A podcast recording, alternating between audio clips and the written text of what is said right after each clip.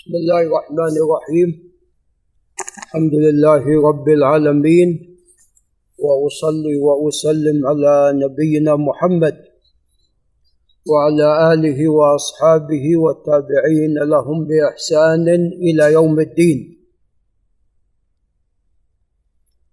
أما بعد، فقال الإمام مجد الدين عبد السلام بن عبد الله أبو البركات بن تيمية رحمه الله تعالى في كتابه المنتقى من أحاديث الأحكام، قال: أبواب الإمامة وصفة الأئمة.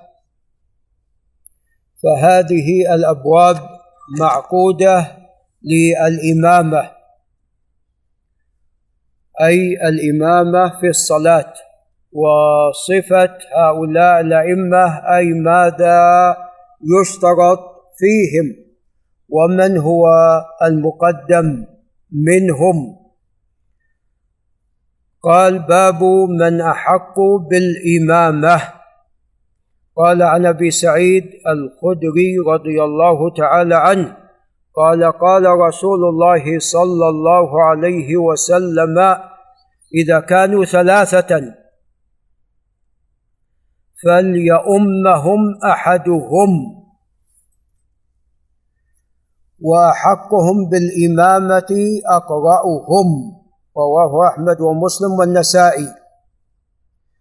في هذا الحديث الأمر بالجماعة، إذا كانوا ثلاثة أي جماعة، وأقل الجماعة شخصان، وأيضا عليهم أن يصلوا جماعة، وذلك لما ثبت في حديث مالك بن الحويرث وهو في البخاري، قال: إذا حضرت الصلاة فأذنا وأقيما وليؤمكما أكبركما. كانوا في القراءة سواء، وفي السنة أيضا سواء، فيؤمهم أكبرهم. المهم هما شخصان كما هو في الحديث، فأقل الجماعة اثنان فأكثر. ثم قال عليه الصلاة والسلام: وأحقهم بالإمامة أقرأهم، فيقدم الأقرأ الأحفظ. نعم، لأن الإمامة محتاجة إلى ذلك، كما أن الإمامة في القيادة العسكرية يقدم من له معرفة بالحروب، ومن كان أيضا موصوفا بالشجاعة. نعم، ولذا قدم خالد بن الوليد في هذا المجال. نعم. قال: وعن أبي مسعود رضي الله تعالى عنه عقبة بن عمرو الأنصاري البدري قال: قال رسول الله صلى الله عليه وسلم: يؤم القوم أقرأهم لكتاب الله. فمن كان هو الأقرأ فهو المقدم. فإن كانوا في القراءة سواء فاعلمهم بالسنة، فالعلم بالسنة يأتي بعد العلم بالقراءة. فإن كانوا في السنة سواء فأقدمهم هجرة، لأن أقدمهم هجرة هذا دليل على فضله، فكلما كانت هجرته أقدم كلما كان إسلامه أقدم. فإن كانوا في الهجرة سواء فأقدمهم سنا، فيأتي السن في المرحلة الرابعة. قال عليه الصلاة والسلام: ولا يؤمن الرجل الرجل في سلطانه. فصاحب السلطان هو المقدم، ولذا كان يعني في عهد رسول الله عليه الصلاة والسلام من يوليه القيادة هو الذي يصلي بالناس. نعم، ولذا عمرو بن العاص صلى في غزوة ذات السلاسل، صلى بأبي بكر وعمر رضي الله تعالى عن الجميع. نعم. وكذا أيضا في بيته، فبيت رجل سلطانه فهو المقدم. فإن نعم قال ولا يؤمن الرجل الرجل في سلطانه ولا يقعد في بيته على تكريمته، أي على ما يقدمه صاحب البيت.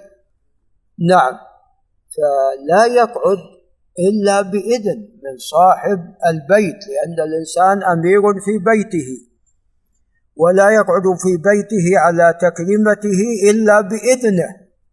قال وفي لفظ لا يؤمن الرجل الرجل في أهله ولا سلطانه،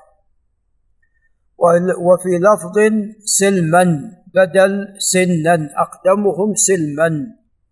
قال روى الجميع، أي بهذه الألفاظ أحمد ومسلم.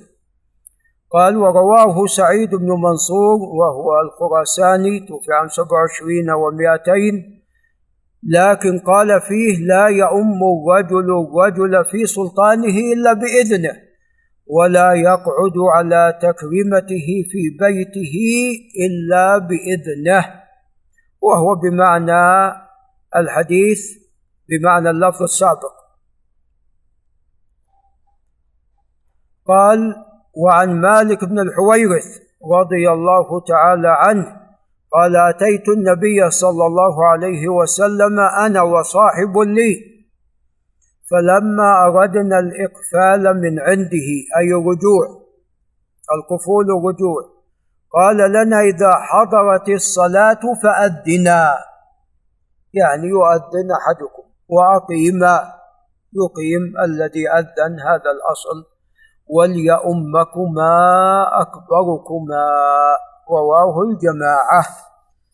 ولكونهما متقاربين في العلم نعم والقراءة، فإذا هنا نظر إلى الأكبر.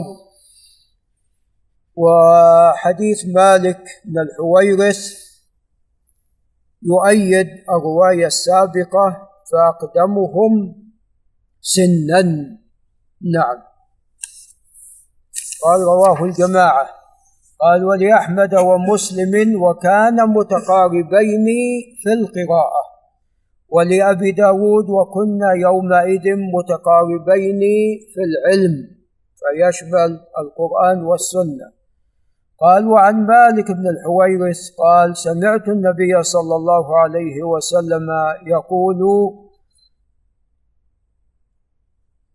من زار قوما فلا يؤمهم، وليؤمهم رجل منهم، إلا إذا هم تنازلوا وقدموه عليهم.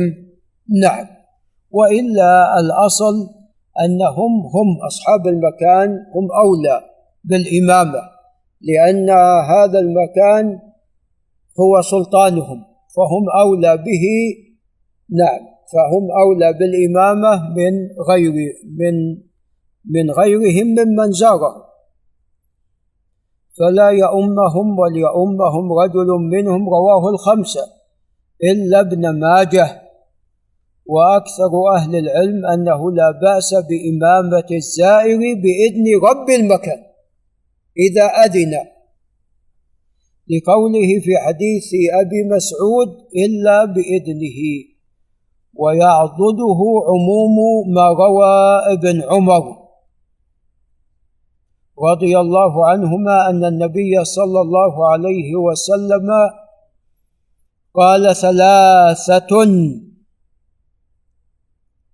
على كثبان المسك يوم القيامة: عبد أدى حق الله وحق مواليه، ورجل أما قوما وهم به راضون، ورجل ينادي بالصلوات الخمس في كل يوم وليلة، رواه الترمذي وفيه ضعف.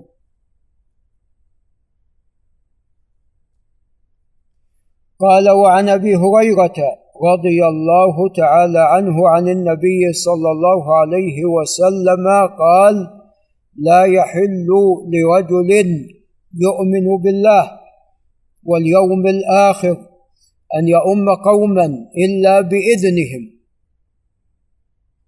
ولا يختص نفسه بدعوة دونهم، فإن فعل فقد خانهم.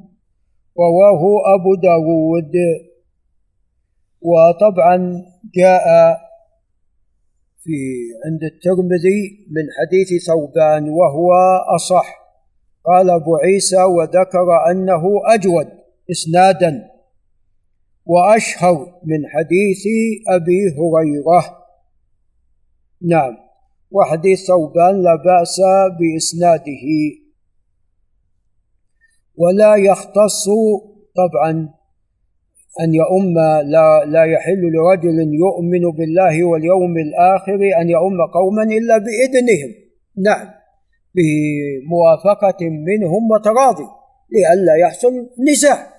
نعم، فإذا كان هو بيتقدم بدون أن يقدم نعم قد يحصل نزاع فيما بينهم، نعم، فإذا قدموه نعم هنا يكون قد أذنوا له. ولا يختص نفسه بدعوة دونهم، نعم، ما يدعو به الإمام في الصلاة على قسمين: دعاء عام ودعاء خاص. دعاء خاص يعني مثلا في السجود، نعم، هذا هنا لا بأس أن يخص نفسه لأن هذا دعاء خاص. وأما الدعاء العام في القنوت، واحد يقنت نعم ويدعو لنفسه فقط: اللهم اغفر لي واللي خلفي يؤمنون، اللهم ارحمني واللي خلفي يؤمنون. طيب هم نعم يكون الدعاء عام: اللهم اغفر لنا، ارحمنا، اهدنا، عافنا، إلى آخره. ولا يختص نفسه بدعوة دونهم، فإن فعل فقد خانهم. رواه أبو داود. ولعل نقف عند هنا. كيف؟ إسناد حديث ثوبان لا بأس به، نعم.